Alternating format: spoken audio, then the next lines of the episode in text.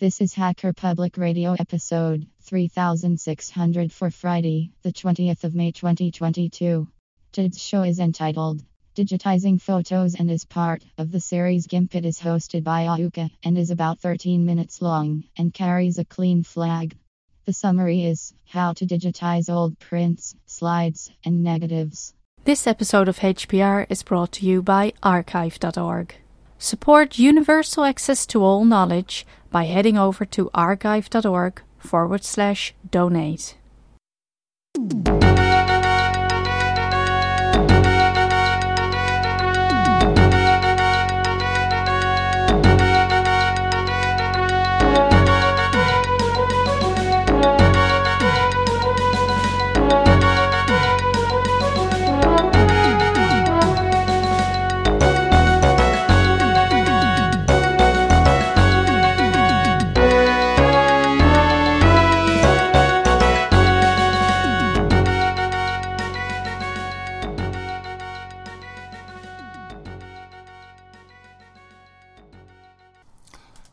This is Ahuka, welcoming you to Hacker Public Radio and another exciting episode in our GIMP series.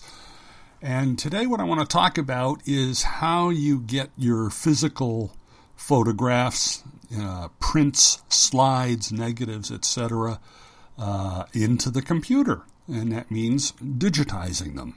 And that's going to be the topic of this particular tutorial. Um, so, uh, GIMP is a digital photo editing program. So, step one is to have your photos in digital form. Of course, any photos you take with your cell phone or with most contemporary cameras is already digital, so that is not a problem. Uh, but when my wife and I went on a trip to San Francisco in early 79, or on our honeymoon in late 79, or on our trip to England in 1981, we were shooting film. And we had even older photos than those that have meaning to us in our memories. Many of those old photos have problems which we would like to fix, and GIMP is a great tool for doing that. But first, we have to get them into digital formats. Now, there's a number of ways to do that. Uh, first of all, the simplest, if you have money and don't want to tackle it yourself, you can use a service. There's a lot of them. Um, now, a few years ago, I retrieved a cache of home movies that my father had shot over the years and took the films to a local service to have them transferred to a DVD. I could then make copies with my DVD burner drive and gave them to my mother, my brothers, and sisters as Christmas presents. Uh, digitizing movie film was not something I wanted to take on. And the money it cost was well worth it in this case, but there is definitely a cost. I went with the straight transfer option, no editing or retouching, and it cost me several hundreds of dollars. now, you can do the same thing for still photos, slides, and negatives, but you're trading money for time in that case. So, what are some of the options? I, I did looking around. I found a, a place called Top 10 Reviews. They did a review of what they considered the five best scanning services. And of course, all of these links are in the show notes. Um, uh, they, they said that Scan Digital was the best overall uh, service. Uh, Ever Present, they said, was the best for choice. Scan Cafe was the best value for money. Go Photo was the best a la carte scanning service. Uh, digital Memories was the best for online storage, and Scan My Photos best for speed of service. Now, the links in the show notes, you can read the uh, article from Top 10 Reviews and then links to individual reviews, etc. So, there's lots of way to get more information here. So, I say these were what top 10 reviews said about these services because I have no particular experience of them. I'm just presenting this information as a service. Now, I did note that uh, the, on the GoPhoto site, it says that they're merging with Scan Cafe. So this might be the top five sites by the time you're listening to this. Now, as for storage plan, I tend to talk about storage. Um, my intent is to do that in the next tutorial. Now, in reviewing this list, uh, I noticed that it really is entirely U.S. centric, but th- that may simply be Google is only showing me U.S. companies because it knows I'm in the U.S. Um, so in other countries, you might want to try a little search for something like Best Photo Scanning Service if you want to go in this direction. But again, the general rule is you're spending money to avoid spending time and effort if you use a service. Uh, so you are the best judge of what you have more of. now, when you have more time than money, the best option is really to scan at home, and you have a number of options here. Some of the options use equipment you may already have, others can use inexpensive equipment.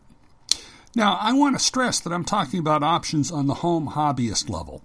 I have no doubt that the sort of person who does photo shoots with thousands of dollars worth of equipment would not be interested in the stuff that I'm talking about.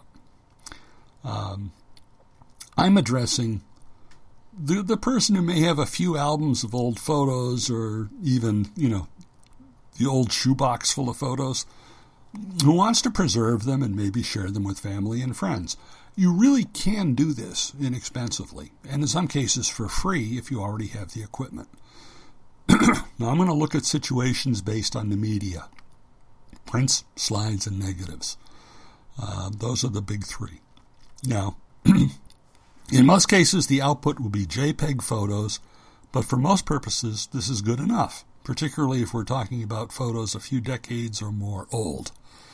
Uh, my photos with my wife go back to the late 1970s, for instance, and the quality is a lot less than what I can get now on my Pixel 3a phone, but they're still important to us. Now, prints. this is the easiest of all because you likely have some of the equipment already.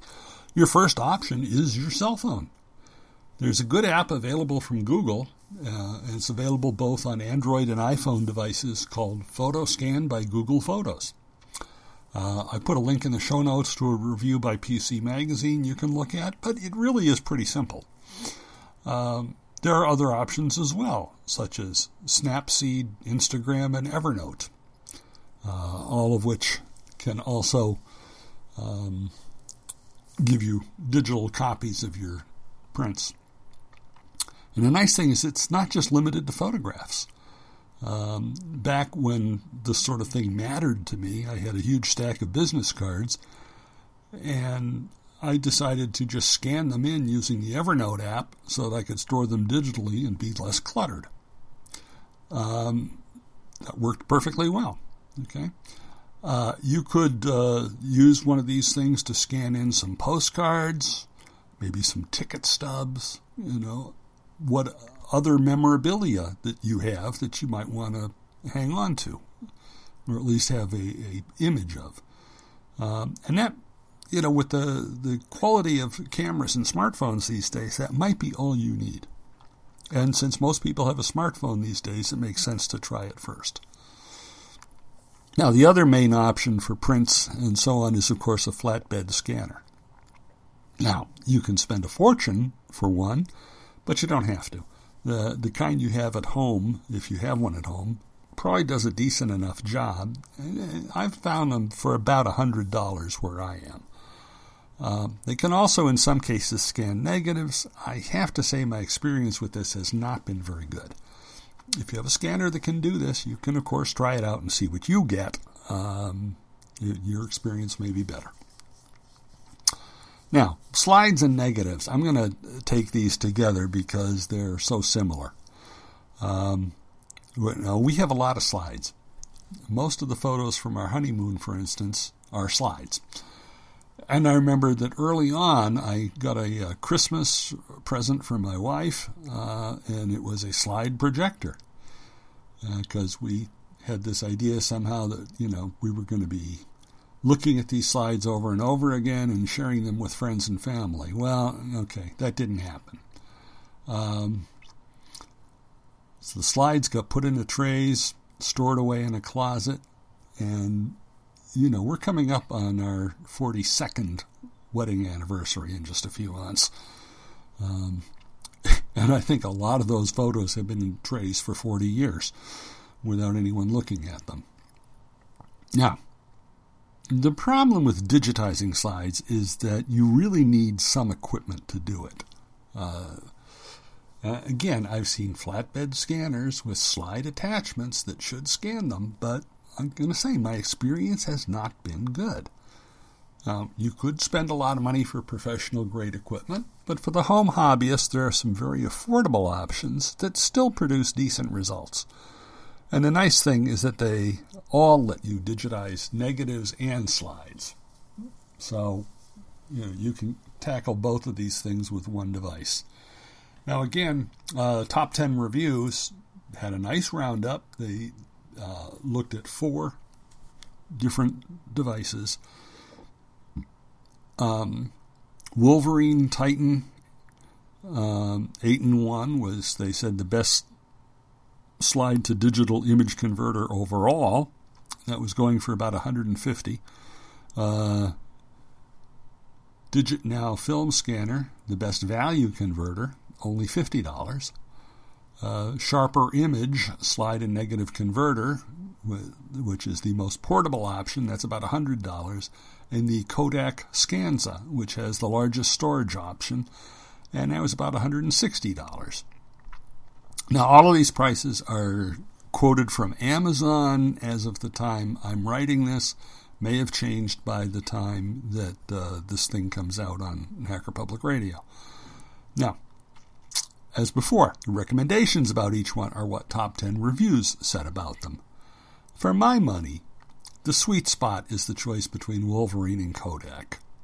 Um, they're about the same price. They're both pretty good. I've seen a number of reviews online that directly put them head to head, which tells you something. Uh, the one I have is the Kodak Scanza, and I like it. I have no doubt the Wolverine is a fine product. The reviews all say so. I think I got the Scanza on sale a few years back. It works well with a variety of formats, including 35mm, 126, 110 slides, and negatives. Comes with a variety of plastic trays into which the film is loaded, and you move the slide into position manually and scan in the image. The photos are saved as JPEG images and stored on an SD card. Now, the SD card is not included. Um, you know, I always have SD cards around. It's just, uh, I, I consider it office supplies, you know. Now, the interface can be set for a variety of languages. And as you move the tray through the device, you can see the image and line it up the way you want. Now, of course, I plan to do the real editing in GIMP, but it is nice that you can start with a well framed image. And one feature that is nice is you can flip the image either horizontally or vertically. Now, I know GIMP can do that perfectly well, but it's nice to have that feature. Now, in my case, I have an inexpensive card reader with a USB plug. So after I've scanned in a bunch of uh, photos from negatives or slides, I, I just take the card out, uh, put it into my USB plug card reader, and copy them onto my computer. So the bottom line is that digitizing photos does not need to be really difficult or very expensive. The only expense I had that I would not otherwise have is buying the Scanza. Um, I would have my Pixel 3a in any case, and scanning photos is just a bonus. But once you've scanned in your photos, however you do it, you need to consider storage, safety, and related workflow issues. And that's going to be the next topic I address.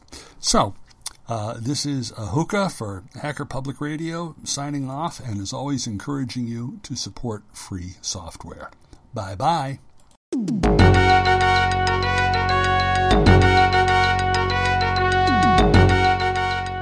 You've been listening to Hacker Public Radio at hackerpublicradio.org. We are a community podcast network that releases shows every weekday, Monday through Friday. Today's show, like all our shows, was contributed by an HPR listener like yourself. If you ever thought of recording a podcast, then click on our contribute link to find out how easy it really is. Hacker Public Radio was founded by the Digital Dog Pound and the Infonomicon Computer Club and is part of the binary revolution at binrev.com.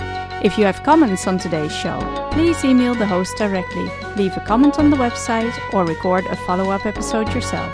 Unless otherwise stated, today's show is released under a Creative Commons Attribution Share Alike 3.0 license.